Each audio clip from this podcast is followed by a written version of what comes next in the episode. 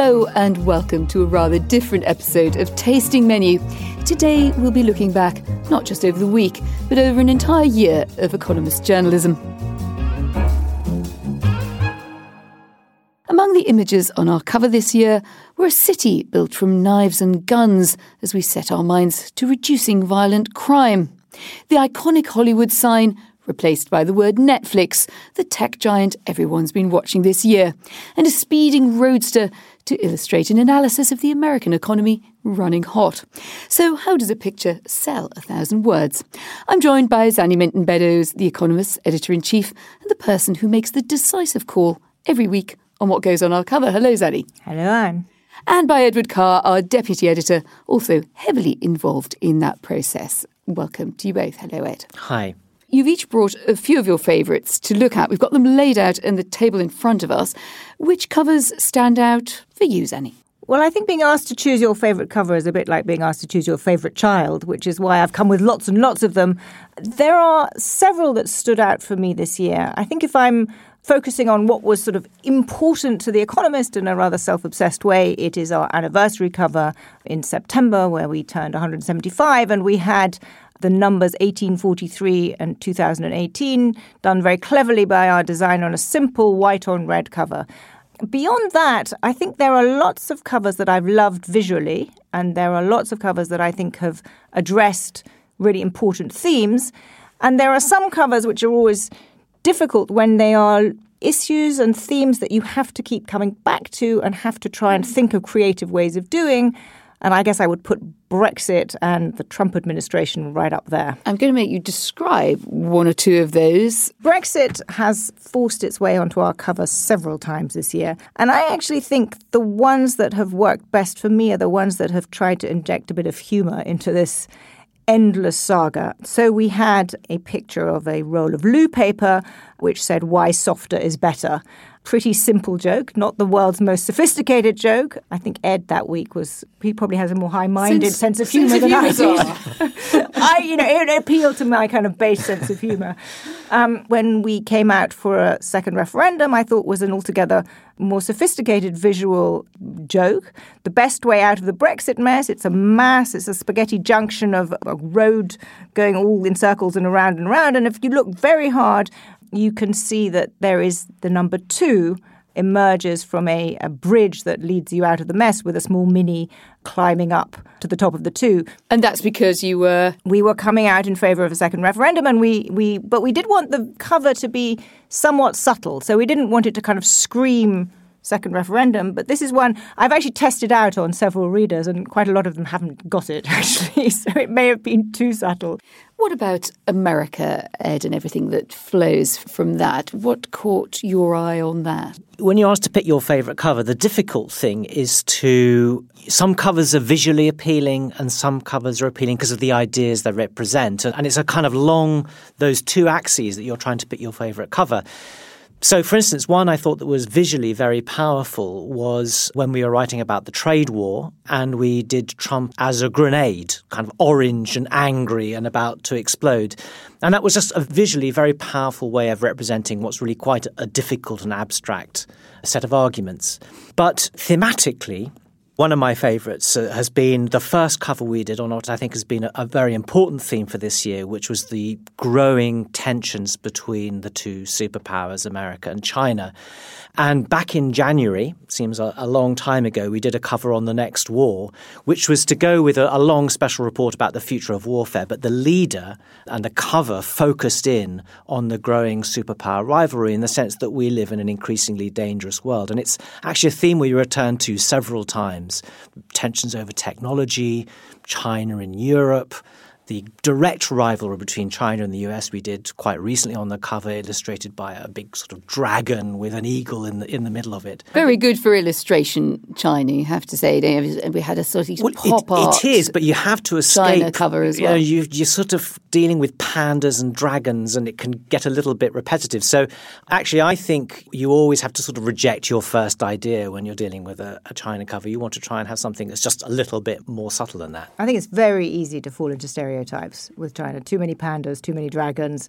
And that's actually the interesting thing about covers. And I'm I'm very struck. People sometimes ask me what's the kind of the most surprising thing about doing my job and Ed's job. And it's actually one thing is how much time you spend on covers. We have a lot of discussions with a cover designer. We have a lot of discussions with the colleagues involved. And then there are basically two sets of decisions. One is what's the subject you put on the cover.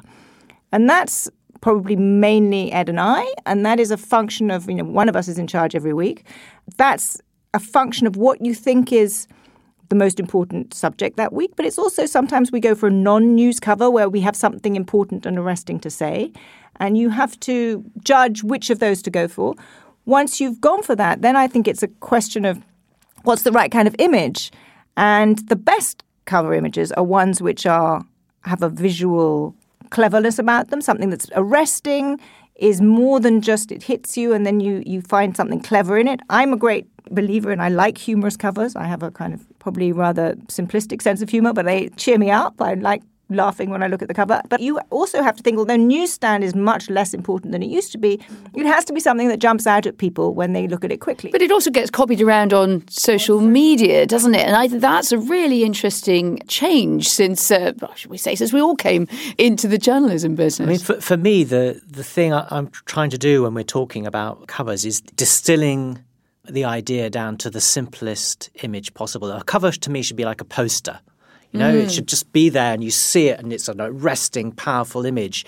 And then you look at it. So, for example, when we were doing Facebook in one of the particularly many bad weeks for Facebook this year, Zanny came up with the word. We were a bit worried it might be a, a bit sort of oldies, but an epic 50, fail. 50 year old pretending that she's right. with her children. In fact, we tested it out on various younger like, members yeah. and stuff, and they actually, many of them thought it was just, you know, nobody says epic fail anymore, they said, which is true. I think if you're a cutting edge teenager, nobody says epic fail, but it actually just about passed the test because it was kind of and then older the people thinking they were hip. So, so I'm, going, I'm, going, to describe it because yeah. neither of you have. It, it's uh, that uh, Facebook blue. It's a particular blue, isn't it? The way that the Economist has a particular red as its colour. It's epic fail, but the F has just fallen off. It looks like a badly made stage set, and it's just lost its F. And I think whereas the epic and the ale are in our uh, cover font, the F is in Facebook's.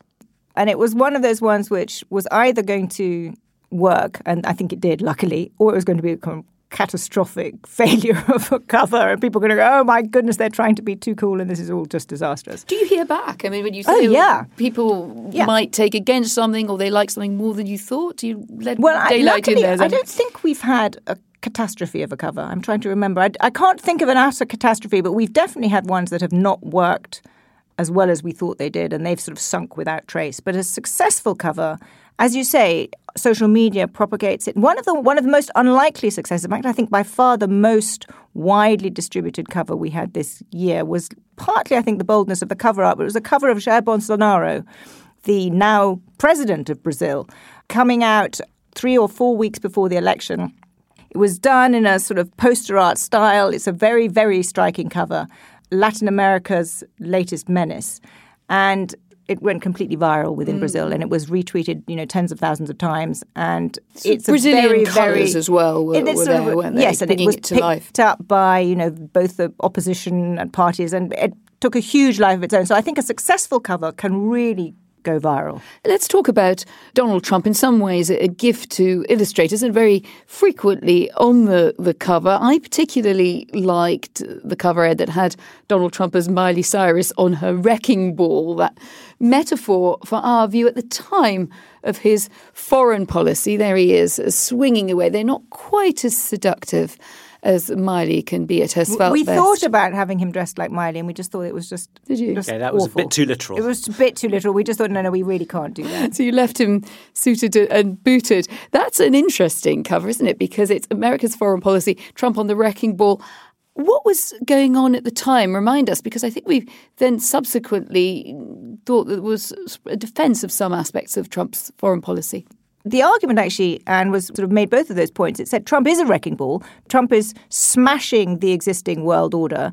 But even in that leader, we said it wasn't clear. In some areas, actually, better things could come of it. And I think much of our coverage this year has been trying to sort of work out, weigh those two things. Clearly, he has contempt for the post war liberal order, he has contempt for the norms of foreign policy. He is willing to go and smash things up. And that is enormously damaging in lots of ways. But what comes out of that can actually have some positive elements. So this was, I think, in the light of North Korea. It was a a moment which has been repeated subsequently. I mean, this is going to be the story of Donald Trump. Was there anything positive that came out of the smashing? It was around the time of the NATO summit and North Korea, and we were seeing whether Trump's diplomacy would bear fruit. I think he was also seeing Putin at around that time too. So there was all of these balls were up in the air, and as Zanny said, it was an attempt to work out whether there was creative destruction or just destruction. And something else that we do now and then, which I think is quite distinctive actually to The Economist, in a particular way that we do things, is choose something you wouldn't necessarily think it's a story of the week. It's not on the cover of other publications. And the example I think you chose, Ed, was a cover we did on the decline in the suicide rate. Tell me a bit about that. Well, this was a week when I hadn't been around for a few weeks. So I, I read this completely as a reader I didn't know it was coming up, and I thought it was it was gripping. As you say, it's important, I think, to vary the mix in covers. You know, relentless news gets tiring. But if you're off the news all the time, it seems a bit irrelevant. Well, part of that mix is the suicide cover, which makes a, a really interesting argument and points out something I, I, just hadn't known that the fall in the suicide rate, the lives you've saved with that fall, amount to something like the number of people who've died in wars over the last few decades. And there's one big exception to that, which is the United States, where suicides have been going up, and that's related to gun ownership. So it does something that I think we we set out to do, which is to not just to look at a trend within a country.